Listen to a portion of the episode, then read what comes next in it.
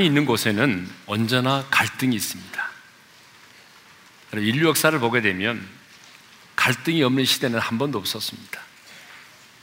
지금 우리나라도 보게 되면 갈등이 얼마나 많습니까? 오죽하면 우리 대한민국을 갈등 공화국이라고 그렇게 부르겠습니까? 노사 간의 갈등, 지역 간의 갈등, 세대 간의 갈등, 빈부의 갈등.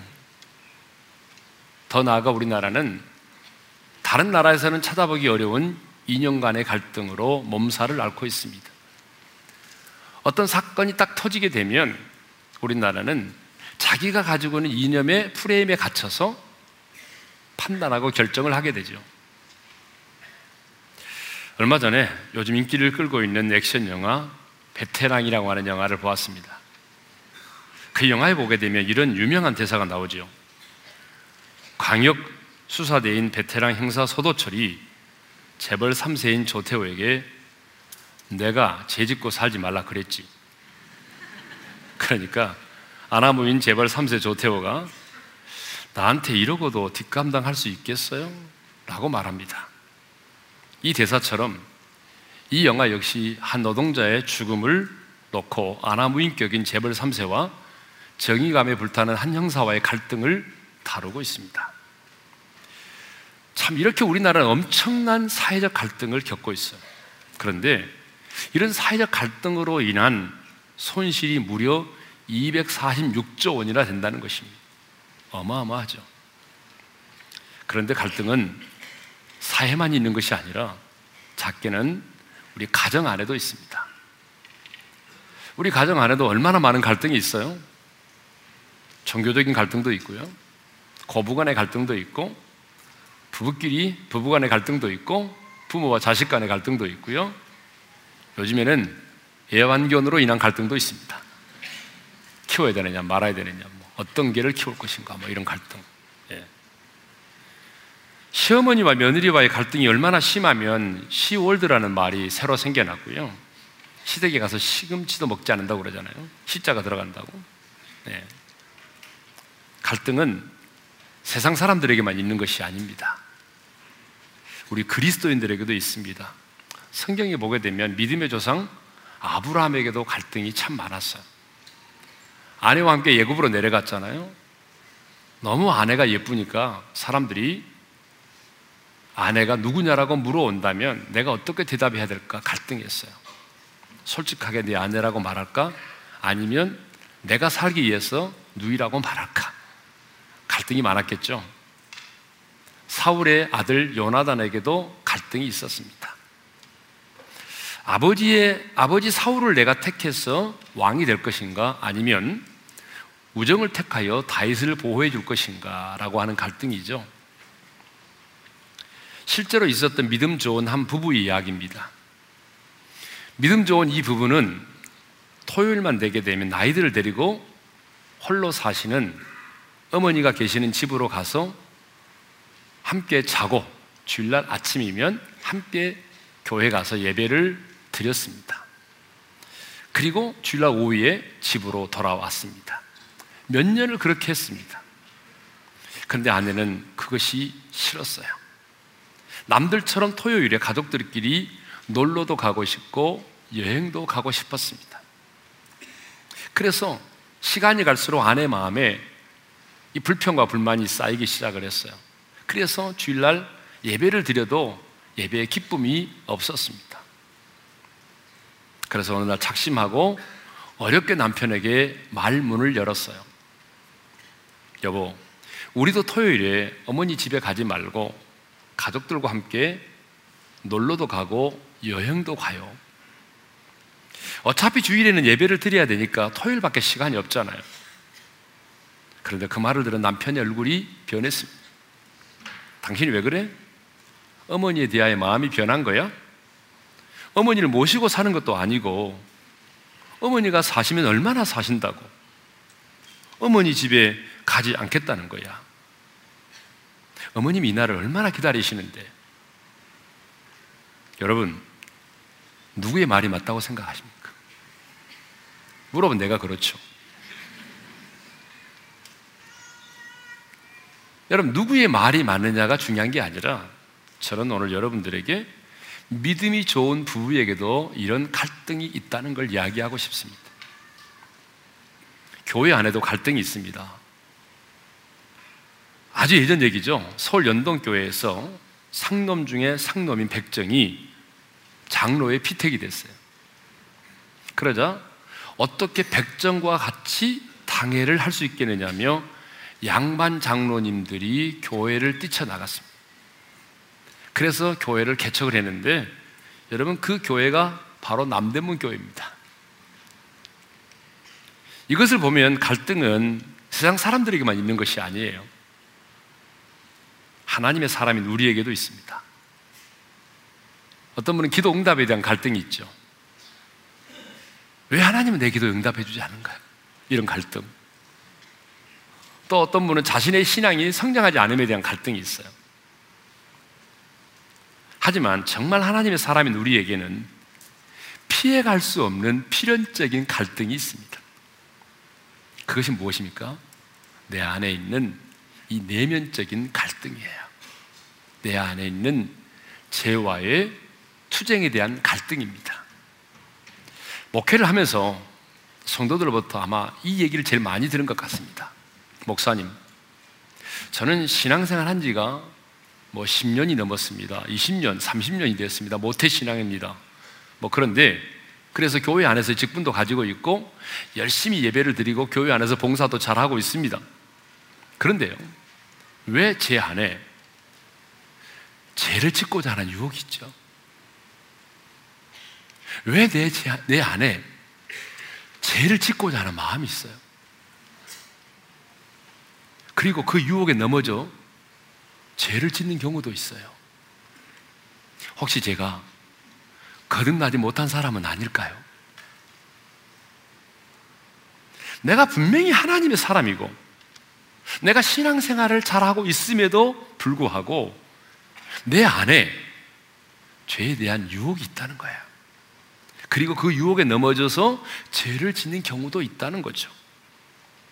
아니, 죄사함을 받고 하나님의 자녀가 되었다고 한다면 내 마음에 죄질 마음도 생기지 않아야 되고 죄로 인한 고뇌와 갈등도 없어야 되는데 현실적으로는 그렇지 않다는 거죠. 예수를 믿은 지 오래되었다고 하면 자녀들에게 화를 내지도 않아야 되고 부부싸움도 하지 말아야 되고 돈에 대한 욕심도 없어야 되고 시어머니를 미워하지도 말아야 되고 누군가 내 차를 들이받아도 웃으면서 감사할 줄 알아야 되고 회사에서도 큰 소리 치지 말아야 되고 예쁜 여자 예쁜 여자가 보여도 이상한 생각이 들지 않아야 되는데 그렇지 않다는 거죠. 그래서 많은 그리스도인들이 난 거듭나지 못한 사람인가 하는 갈등이 있는 것이죠. 혹시 여러분에게는 이런 내면의 갈등, 죄와의 투쟁으로 인한 갈등이 없습니까? 전혀 없는 것처럼 그렇게 앉아 계시는데 그러시면 안 됩니다.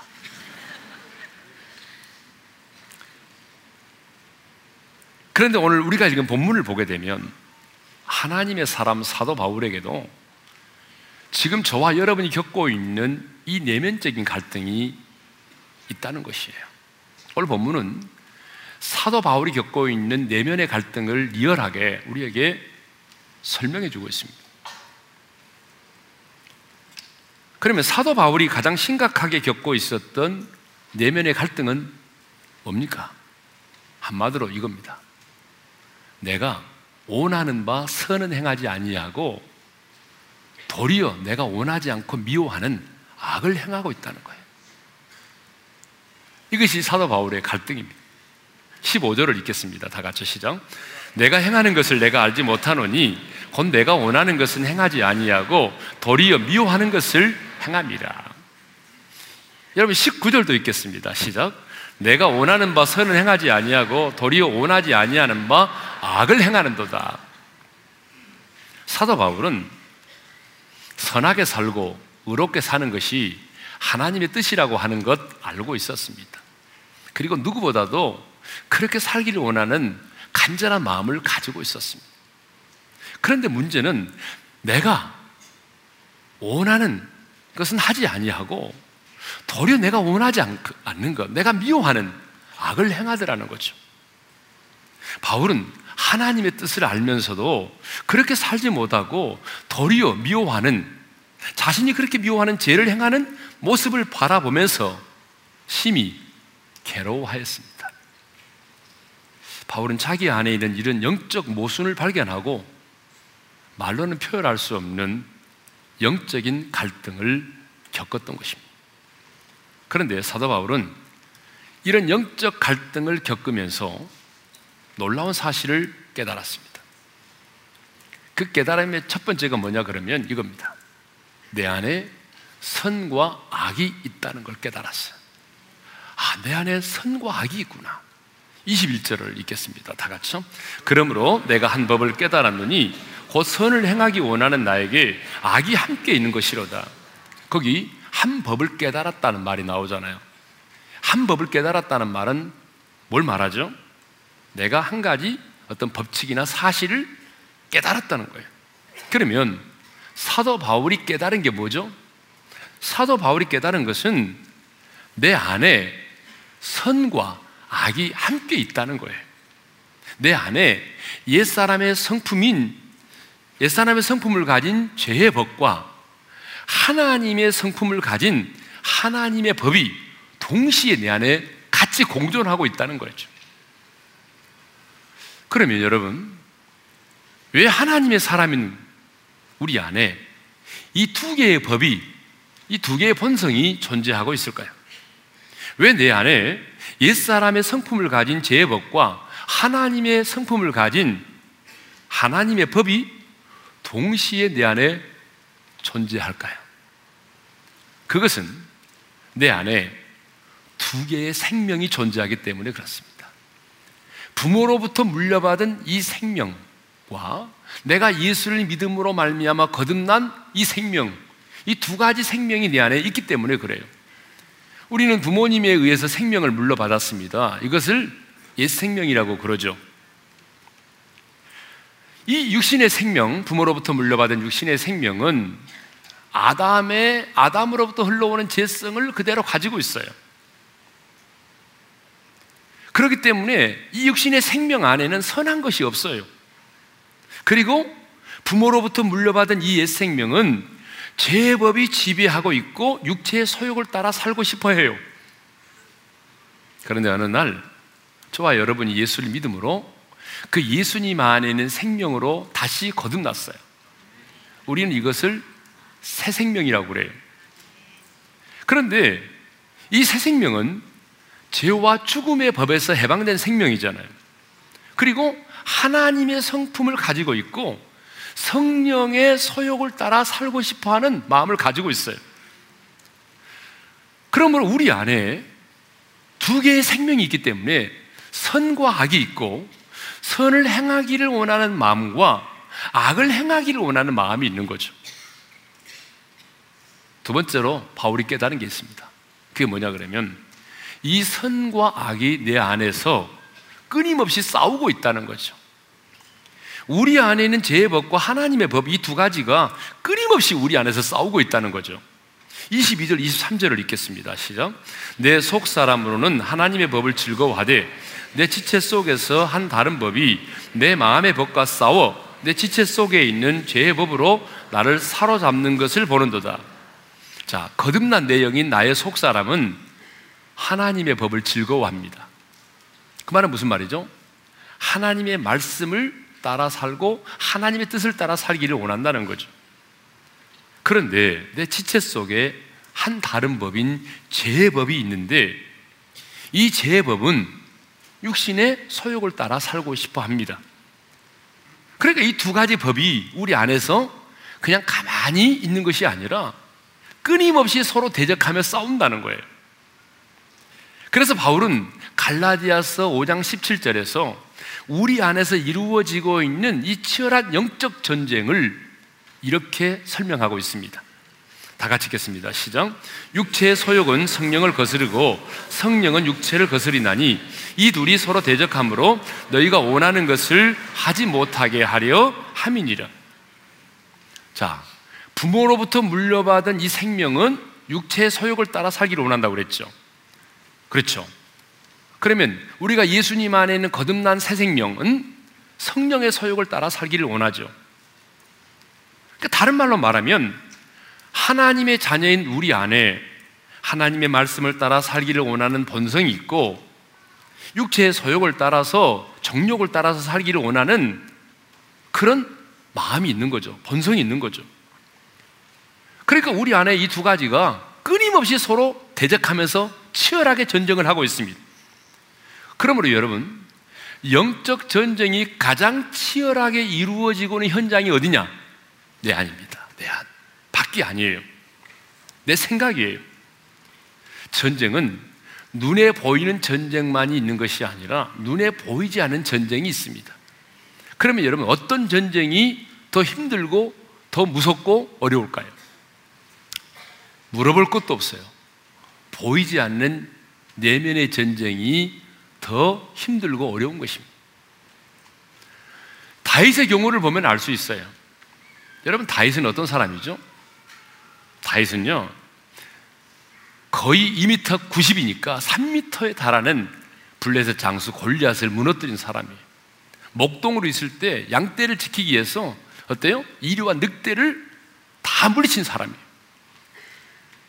전쟁에 참전해서 백전백승을 거뒀던 사람이에요. 한마디로 말하면 눈에 보이는 전쟁에서는 실패한 적이 없어요.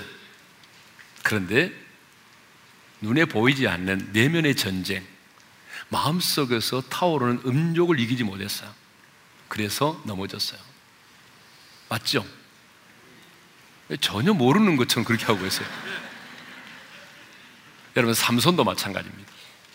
여러분, 삼손이 어떤 사람이죠? 맨손으로 달려드는 사자의 입을 찢어버린 사람이에요. 나귀 특뼈 하나를 가지고 블레셋 군대 천명을 물리친 사람이에요. 그런데요, 이런 삼손도 보이지 않는 전쟁, 그의 마음속에서 타오르는 음욕을 이기지 못해서 넘어졌어요. 보이는 전쟁에서는 다 승리했어요. 그런데 보이지 않는 내면의 전쟁에서 쓰러진 거죠. 오늘 우리도 마찬가지입니다. 많은 경우 우리도 보이는, 밖으로 드러나 보이는 전쟁에서는 승리합니다. 그러나 보이지 않은 내면의 전쟁, 다시 말하면 내 안에는 옛사람의 본성과의 싸움, 그 탐욕과의 싸움, 내면의 전쟁에서 쓰러지고 넘어질 때가 얼마나 많이 있습니까? 여러분 그렇잖아요. 여러분 예를 들어서 직장에 다니는데 오너가 자 우리 고사를 지냅시다. 김과장, 김부장, 당신도 대지 머리 앞에 절하세요. 그러면 저는 하나님의 사람이니까 사장님 죄송합니다 못하겠습니다. 이렇게 할 수 있어요. 이렇게 보이는 전쟁에서는 승리를 하는데 해식의 자리에서는 넘어지더라 그 말이에요. 미스리 옆에 앉히면 넘어지더라 그 말이에요. 보이는 전쟁에서는 우리가 승리한데 보이지 않는 전쟁에서는 넘어지는 경우가 많습니다. 우리 안에 있는 음욕, 미움 이런 것들 아니에요. 탐욕 이런 것들. 그러므로 가장 무서운 적은요. 지금 우리 눈앞에 딱 서 있는 골리앗이 아니에요. 눈에 보이는 것이 아니라 우리 안에 있는 옛사람의 본성이고 육체의 소욕, 탐욕인 것이죠. 세 번째로 바울이 깨달은 게 있습니다. 그게 뭐냐 그러면 선과 악의 전쟁에서 악이 승리를 하더라는 거예요. 23절을 읽겠습니다. 시작. 내 지체 속에서 한 다른 법이 내 마음의 법과 싸워 내 지체 속에 있는 죄의 법으로 나를 사로잡는 것을 보는도다. 자, 내 지체 속에 있는 죄의 법. 이건 뭘 말하죠? 죄를 짓고 싶어 하는 육신의 소욕을 말한단 말이에요. 내 안에 있는 마음의 법은 하나님의 말씀대로 순종하고 싶어 하는 성령의 소욕을 말합니다. 그런데 이 두 가지가 싸운다고 그랬잖아요. 그런데 죄를 짓고 싶어 하는 육신의 소욕, 그 죄의 법이 하나님의 말씀대로 살기를 원하고 선을 행하며 살기를 원하는 내 마음의 법을 사로잡더라는 거예요. 무슨 말입니까? 내 속에 있는 악한 것이 선을 행하기를 원하는 나를 포로로 사로잡고 있더라는 거예요. 내 안에 있는 육체의 본성, 내 안에 있는 이 육체의 본성이 얼마나 강하든지 내 안에 있는 마음의 법과 싸워서 내 자신을 제 법 아래로 끌고 가더라는 거예요. 사도 바울이 그걸 본 거예요. 그렇습니다. 여러분, 우리도 죄와 투쟁을 하지 않으면 하나님의 내가 자녀일지라도 내가 목사이고 여러분이 모태신앙이고 30년, 40년 신앙생활 했을지라도 죄와 투쟁을 하지 않으면 이 죄의 법 아래 내가 매여 살게 되어 있습니다. 죄성을 따라 살게 되어 있습니다. 성령의 충만을 받지 못하고 육체의 소욕을 따라 살면 언제든지 죄의 법이 내 마음의 법과 싸워 승리할 수밖에 없는 것입니다. 제가 영적 전쟁 강의하면서 이것을 이렇게 설명한 적이 있어요. 하얀 강아지와 그리고 검은 불독으로 설명을 한 적이 있어요. 아주 유치하지만 여러분들에게 좀 각인시켜주기 위해서 제가 인형을 들고 나왔습니다. 아, 이 블랙버드인데요. 이거를 새로 보지 말고 검은 불독으로 봐주세요. 왜냐하면 인형을 사, 살려고 했는데 검은 불독이 너무나 예쁘게 생겨서 안 되겠다. 그래서 할 수 없이 이제 블랙버드를 가지고 하겠습니다. 이 검은 불독이 있습니다. 이 검은 불독이 뭐냐 그러면 무섭게 생겼잖아요. 그래서 제가 이거 들고 나왔는데 이 검은 불독이 뭐냐면 부모로부터 물려받은 옛 생명을 말합니다. 그리고 그 안에 있는 재성을 말하는 거예요. 이게 검은 불독입니다. 여러분 안에 다 검은 불독이 있습니다. 그런데 이 토끼를 들고 나왔는데 이 토끼가 아니고 하얀 강아지 새끼라고 생각하면 됩니다. 우리 안에 예수 믿는 순간에 이 하얀 강아지 새끼 한 마리가 태어났습니다. 이거는 뭐냐면 내가 예수를 믿음으로 내 안에 새롭게 태어난 새 생명입니다. 예수님 안에 있는 죄와 죽음의 법에서 해방된 새 생명입니다. 그런데요, 여러분 한번 질문을 제가 던질게요. 이 검은 불독과 하얀 강아지가 싸우면 누가 이기겠어요? 아니, 좀 크게 얘기해 보세요. 검은 불독이 이기죠. 당근입니다. 검은 불독이 이길 수밖에 없어요. 근데 중요한 것은요, 이 검은 불독은 절대로 죽지 않는다는 거예요. 언제까지 나와 함께 있냐 그러면 부모님이 물려준 생명이 끝나는 날까지 함께 있습니다. 내 영이, 내 영혼이 육체의 장막을 벗고 이 땅을 떠나는 그 마지막 순간까지 있어요. 내 곁에. 절대로 이 죄성, 죄를 짓고 싶어 하는 마음, 이 죄의 법은 사라지지 않습니다. 이 검은 불독은요, 여러분이 죽을 때까지 있는 겁니다. 죽지 않아요. 그럼 어떻게 해야 되죠? 검은 물독은 굶기는 수밖에 없습니다. 그러니까 내면의 영적 전쟁에서 가장 중요한 핵심 키워드가 뭔지 아세요? 누구에게 먹이를 주느냐에 달려 있어요. 내가 누구를 먹일 것인가? 내가 누구에게 먹이를 줄 것인가? 여러분, 이게 영적 전쟁에 정말 중요한 거예요. 우리는 이 검은 물독은 굶기라고 그랬죠. 이 굶기는 게 뭐겠어요? 육체의 소욕을 따라 살지 않는 거죠. 바울이 뭐라고 그랬어요? 내 정과 욕심을 십자가에 못 박는다. 나는 날마다 죽는다 그랬잖아요. 육신대의 소욕대로 살고 싶고 탐욕의 지배를 받고 살고 싶고 예? 하마처럼 막 뒹굴고 싶은 그런 육체의 소욕을 굶기는 거예요. 그러면 이 검은 물독이 굶기니까 어떻게 하겠어요? 죽지는 못하고 자빠져 있겠죠. 다 있겠죠. 그럼 이 하얀 강아지는 먹여야 돼요. 잘 먹여야 돼요. 지금 여러분 이 강아지를 먹이고 있어요. 우리가 하나님의 전에 나와서 예배를 드리고 말씀을 받는 순간에 영혼의 생명의 양식이 이 하얀 강아지에게 지금 생명 영양분을 공급하고 있는 거죠. 내가 큐티를 하고 말씀을 듣고 예배를 드리고 순종하고 섬기며 나가면 이 하얀 강아지를 먹이는 거예요. 그러면 이 검은 불독은 자빠져 있고 이 하얀 강아지는 충만해가지고 펄쩍펄쩍 뛰면서 돌아다니는 거예요. 잘하는 거예요. 이게 성령 충만한 것이고 승리의 삶이에요. 그런데요, 어느 날, 성도들 중에 잘 굶기다가 어느 날, 딱 한 번이라는 사탄의 유혹을 받습니다. 딱 한 잔, 딱 한 번. 이런 유혹이 있잖아요. 그래서 불타는 금요일 저녁에 이 검은 불독에게 불고기를 먹여주는 거예요. 해식을 시켜주는 거예요. 딱한 번이라는 유혹. 그래. 딱한 번만 오늘 회식하자. 그래서 불고기 회식을 시켜줬습니다. 그게 뭐겠어요? 막 캬바레 가가지고 막 춤추고 하여튼 뭔지는 모르겠지만 막 그런 거 있잖아요. 재밌는 거. 딱 한 번이라고 생각했는데 여러분 보세요. 힘이 없어가지고 그동안 굶겨가지고 자빠져 있던 이 검은 물독이 한 번에 회식을 딱 하고 나니까 힘이 난 거예요. 다시 힘이 솟아났어요. 그래서 어떻게 하죠? 딱 한 번이 한 번으로 끝나지 않는다는 거예요. 왜?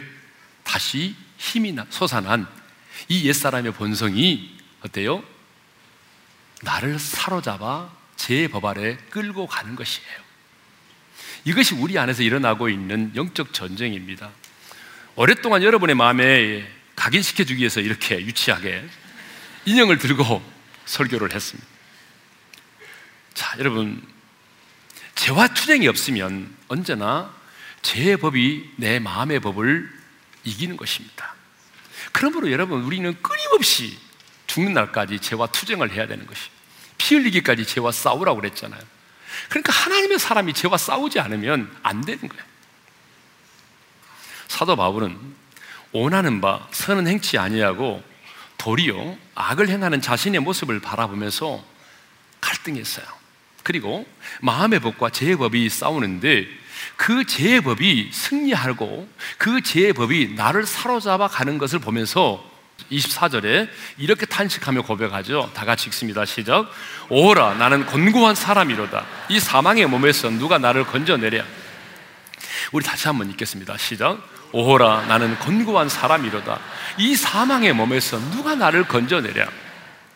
여기 권고하다라고 하는 말이 무슨 말이냐면 전쟁에서 패배하여 적의 포로가 된 기진맥진한 병사의 모습. 전쟁에서 패배해가지고 적의 포로가 되어 있는 기진맥진한 병사의 모습이 권고하다는 말의 의미예요. 사망의 몸은요. 자신도 구원하지 못하고 다른 사람도 구원하지 못하는, 살리지 못하는 상태를 말하는 거예요. 무슨 말입니까? 그리스도의 구속의 은혜가 없이 생명과 성령의 능력이 없이 내 자신의 힘과 내 자신의 고행과 내 자신의 열심만으로 율법을 지키려고 하는 자는 결국 제 포로가 되어서 여러분 기진맥진한 사람처럼 되어 있다는 거죠. 여러분 안 그래요? 내 힘과 내 능력으로 뭔가를 해가고자 하는 사람은요 마지막에는 그렇게 할 수도 없어서 지쳐 있다는 거예요. 기진맥진한 포로처럼 되어 있다는 거예요. 그리고 사망의 몸, 내 자신도 살지 못하고 다른 사람도 살리지 못하는 그런 상태에 있게 된다는 거죠. 그래서 바울은 오라 나는 공고한 사람이로다. 이 사망의 몸에서 누가 나를 건져내랴 라고 절망하고 탄식했던 것입니다. 그런데 여러분 이 절망, 이 갈등, 이 탄식이 누구의 고백입니까? 사도 바울의 고백입니다. 사도 바울이 누굽니까? 부활하신 주님을 직접 만난 사람 아닙니까? 사도 바울이 누굽니까? 가장 복음을 이해한 사람이죠. 사도 바울이 누굽니까? 여러분, 그 영이 육체를 떠나서 3층천을 갔다 온 사람이에요. 무슨 말이냐면, 내 영이 육체를 떠나서 천국을 경험하고 온 사람이라 그 말이에요. 여러분, 천국 가봤어요? 바울은 천국, 그 영혼이 천국을 경험한 사람이에요. 유두고라는 청년이 졸다가 죽었는데, 근데 그 죽은 청년을 살려낸 사람이에요.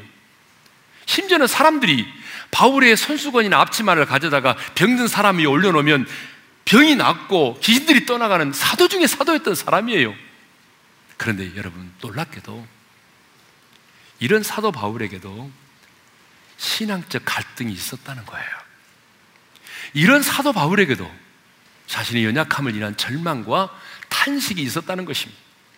그렇다면 오늘 여러분에게도 원하는 바 선은 행치 아니하고 원치 아니하는 바 악을 행하는 것에 대한 갈등이 있습니까? 왜 갑자기 벙어리 삼룡이 되셨어요? 굉장히 중요한 얘기입니다. 오늘 여러분 안에도 왜 나는 원하는 바 선은 행치 못하고 원치 아니하는 내가 미워하는 악을 행하지? 하는 것에 대한 갈등이 있습니까? 없습니까? 가만히 계시면 안 됩니다. 두 가지 한 마디, 둘 중에 하나를 하셔야 돼요. 다시 한번 묻겠습니다. 여러분 안에 이런 갈등이 있습니까? 없습니까? 또 여러분 안에 마음의 법과 제 법이 서로 대적하여 싸우다가 제 법이 나를 사로잡아서 제 법이 나를 끌고 가는 그런 모습을 바라보면서 오라 나는 공고한 사람이로다. 이 사망의 몸에서 누가 나를 건져내랴? 자신의 연약함으로 인한 절망과 탄식이 여러분 안에 있습니까? 없습니까? 있어요. 목사님, 저는요, 아무런 갈등도 없고요. 아무런 탄식, 절망이 없습니다. 이런 사람은 여기 있으면 안 돼요. 망우리 공동묘지로 가야 돼요. 예.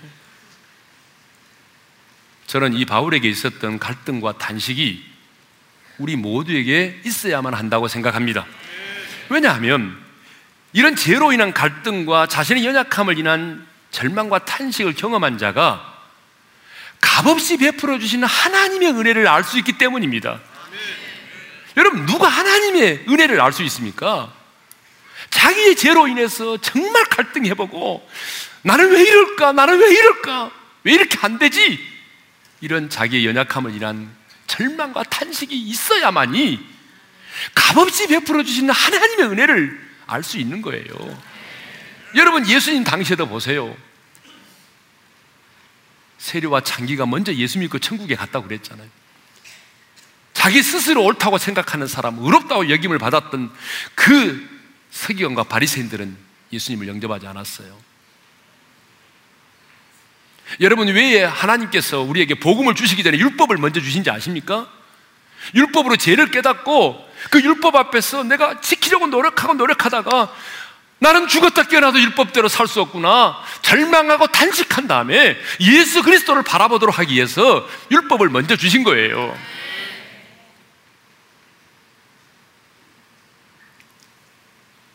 우리 안에 있는 이 갈등과 탄식이 있어야만이 복음의 권세와 능력을 내가 경험할 수 있고 복음의 감격을 누릴 수가 있는 것입니다. 근데 문제는요. 오늘 우리 안에 원하는 바 선은 행치 아니하고 원치 아니하는 악을 행하는 것에 대한 갈등마저도 없다는 거예요. 죄의 법 아래로 끌려가는 자신의 모습을 보면서도 오라 나는 공고한 사람이로다. 이 사망의 몸에서 누가 나를 건져내려? 라고 하는 그런 탄식과 절망이 없다는 거예요. 아니, 많은 그리스도인들이 자신에게는 이런 갈등이나 탄식이 전혀 없는 것처럼 철저하게 자기 자신을 위장하고 바리새인들처럼 살아가고 있다는 것입니다. 그러나 분명히 기억하십시오.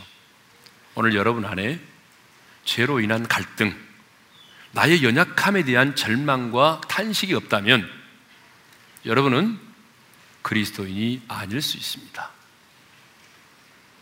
왜냐하면 내 안에 있는 죄와 투쟁해 본 자만이 그리고 그 죄와의 투쟁에서 자신의 연약함을 경험해 본 자만이 예수 그리스도를 받아들일 수 있기 때문입니다. 그러므로 우리에게는 죄로 인한 갈등과 나의 연약함에 대한 절망과 탄식이 반드시 있어야 합니다. 이것은 하나님의 자녀인 우리가 겪어야 될 불가피한 은혜입니다. 하지만 그 탄식하고 갈등하는 자리에 영원토록 머물러 있으면 안 됩니다. 그것은 복음이 아닙니다. 어떤 분들은 그 갈등하고 탄식하는 자리에 오랫동안 머물러 있는 것을 은혜라고 생각합니다. 그러나 여러분 그렇지가 않아요. 사도 바울을 보십시오. 오라 나는 건고한 사람이로다. 이 사망의 몸에서 누가 나를 건져내랴? 이렇게 죄로 인해서 갈등하며 자신의 연약함에 대하여 절망하며 탄식하던 사도 바울이 죽는 날까지 그러고 있었습니까? 아니잖아요. 25절에 뭐라고 외칩니까? 이렇게 외치잖아요. 다 같이 시작. 우리 주 예수 그리스도로 말미암아 하나님께 감사하리로다. 할렐루야. 죄로 인하여 그토록 갈등하고 자신의 연약함 때문에 절망하고 탄식하던 바울이 왜 하나님께 감사한다고 말합니까? 우리 주 예수 그리스도로 말미암아. 우리 주 예수 그리스도로 말미암아. 우리 주님 때문에. 그것은 바로 이 죄로 인한 갈등과 절망과 탄식 때문에 예수 그리스도를 믿게 되었기 때문입니다. 내가 믿는 예수 그리스도를 인하여 내 안에는 죄성과 죄의 권세로부터 내가 구원을 받았기 때문입니다. 그래서 세 번역 성경은요, 이 본문을 이렇게 번역하고 있더라고요. 다 같이 읽겠습니다. 시작. 우리 주 예수 그리스도를 통하여 나를 건져주신 하나님께 감사를 드립니다. 그러면 왜 예수 그리스도를 인하여 우리가 모든 죄성과 제 권세로부터 자유함을 얻게 되었습니까? 그것은 예수 그리스도가 십자가에서 내 모든 죄값을 완벽하게 지불하셨기 때문입니다. 더 나아가 예수 그리스도가 우리에게 보혜사 성령을 보내주셔서 그 성령의 능력으로 제 본성과 제 권세로부터 승리할 수 있게 해 주셨기 때문입니다. 사랑하는 성도 여러분, 우리에게는 죄로 인한 갈등과 나의 연약함에 대한 절망과 단식이 있어야 합니다. 그러나 그 죄로 인한 갈등과 나의 연약함을 인한 절망과 단식은 구원의 수단이 아닙니다. 아무리 내가 죄로 인해서 갈등하고 탄식을 해도 그 갈등과 탄식이 여러분을 구원해 내지 못합니다.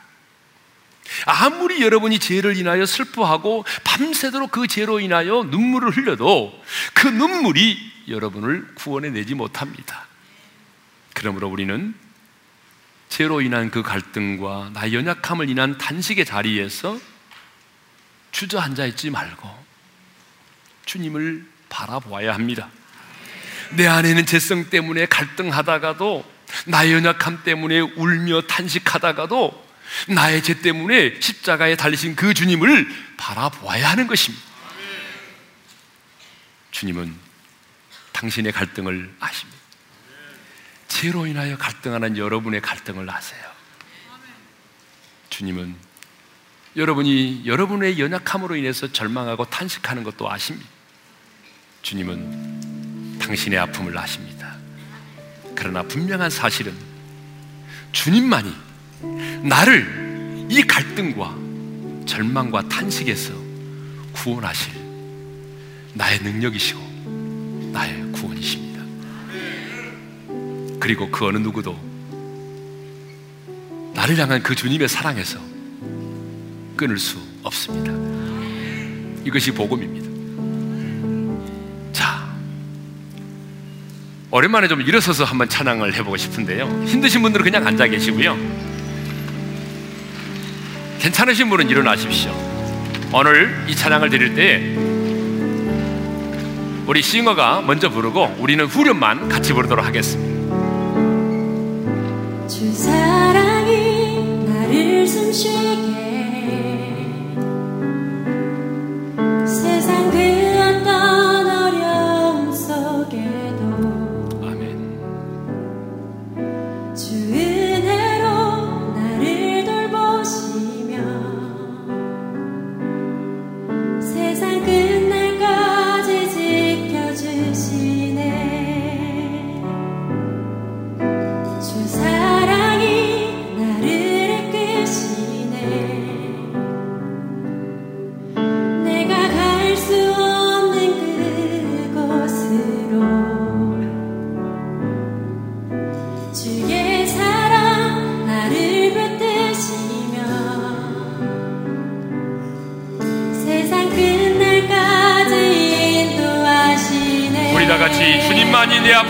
아니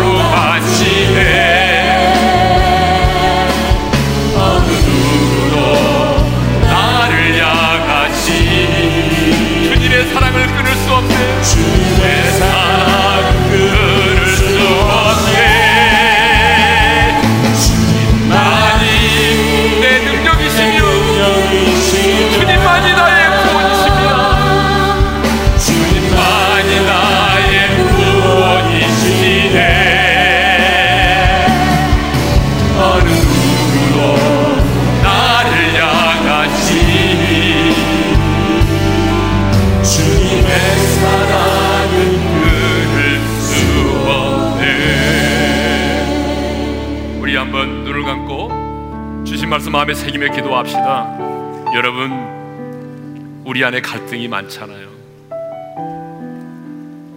우리는 예수 믿고 거듭났기 때문에 더 많은 갈등이 있는 거예요. 사도 바울에게 있었던 갈등, 내게도 있잖아요. 나는 왜 이럴까? 왜 원하는 바 선은 행하지 아니하고 원치 아니하는 미워하는 악을 행하지? 내가 하나님의 뜻대로 살고 싶어하는 마음은 있는데 왜 제 법 아래 내가 사로잡히는 거야? 우리 안에 있는 죄로 말미암는 갈등, 내 자신의 연약함에 대한 절망과 단식. 여러분 이것이 있어야 예수 그리스도를 믿을 수 있어요. 그 사람이 값없이 주시는 하나님의 은혜를 알 수 있고 그 사람이 복음에 감격할 수 있어요. 그러나 여러분이 갈등하고 그 오랜 시간 동안 눈물을 흘리고 아파한다고 그래서 우리 구원이 이루어지는 게 아니잖아요. 갈등의 자리에서 절망과 탄식, 눈물의 아픔의 자리에서 눈을 들어 주님을 바라보십시오. 여러분의 갈등과 절망과 탄식이 여러분을 구원하는 것이 아니라 나를 위한 십자가에 피 흘려 죽으시고 내 죄값을 지불하시는 그 주님이 나의 구원이 되시고 나의 능력이 되시는 것입니다.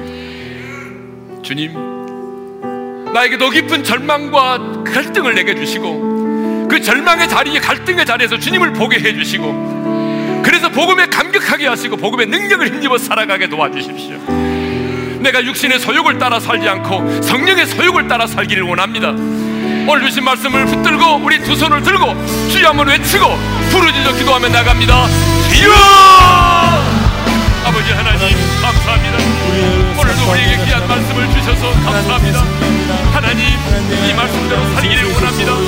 하나님 우리 안에 새로운 생명을 주셔서 오니 육신의 소욕을 따라 살지 않게 하시고 성령의 소욕을 따라 살게 도와주시고 오늘 내 안에 죄로 인한 갈등 오늘 내 안에 나의 연약함으로 인한 절망과 탄식 우리에게 허락해 주셔서 그 갈등과 절망의 자리에서 하나님이여 정말 주님을 바라보게 도와주시고 아버지 주님을 의지하게 도와주셔서 복음의 원수와 능력을 공감하게 하시고 아버지 안에 복음에 감격하게 도와주시고 이제는 아버지 하나님의 정말 하나님과 말미암은 그 하나님의 나라의 풍성함에 숨고 우리를 살아갈 수 있는 은혜를 베풀어 주시옵소서. 주님만이 나의 생명이시고 주님만이 나의 능력이 심을 믿습니다. 주님만이 나의 구원이 심을 믿습니다. 살아가는 우리 우리의 성도들이 그렇게 살아갈 수 있도록 은혜를 베풀어 주옵소서. 우리 같이 찬양합니다. 주님만이 주님만이 내 아픔 아시며 주님만이 내맘 어루만지네. 어느 누구도 나를 향하시니 주님의 사랑을 끊을 수 없네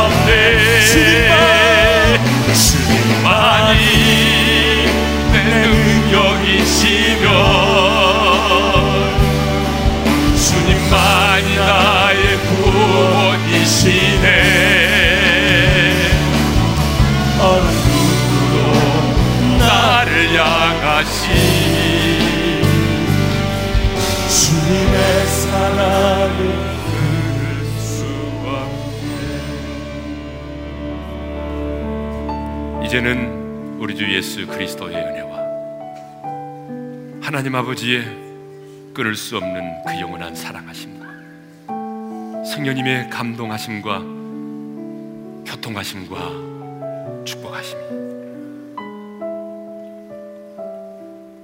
죄로 인하여 갈등하고 나의 연약함을 인하여 절망하며 탄식하던 그 자리에서 나의 능력이신 나의 구원이신 주님을 바라봄으로 이제 하나님의 나라를 풍성하게 누리며 당당하게 이 세상을 힘있게 살기를 원하는 모든 지체들 위해 이제로부터 영원토록 함께 하시기를 축원하옵나이다. 아멘.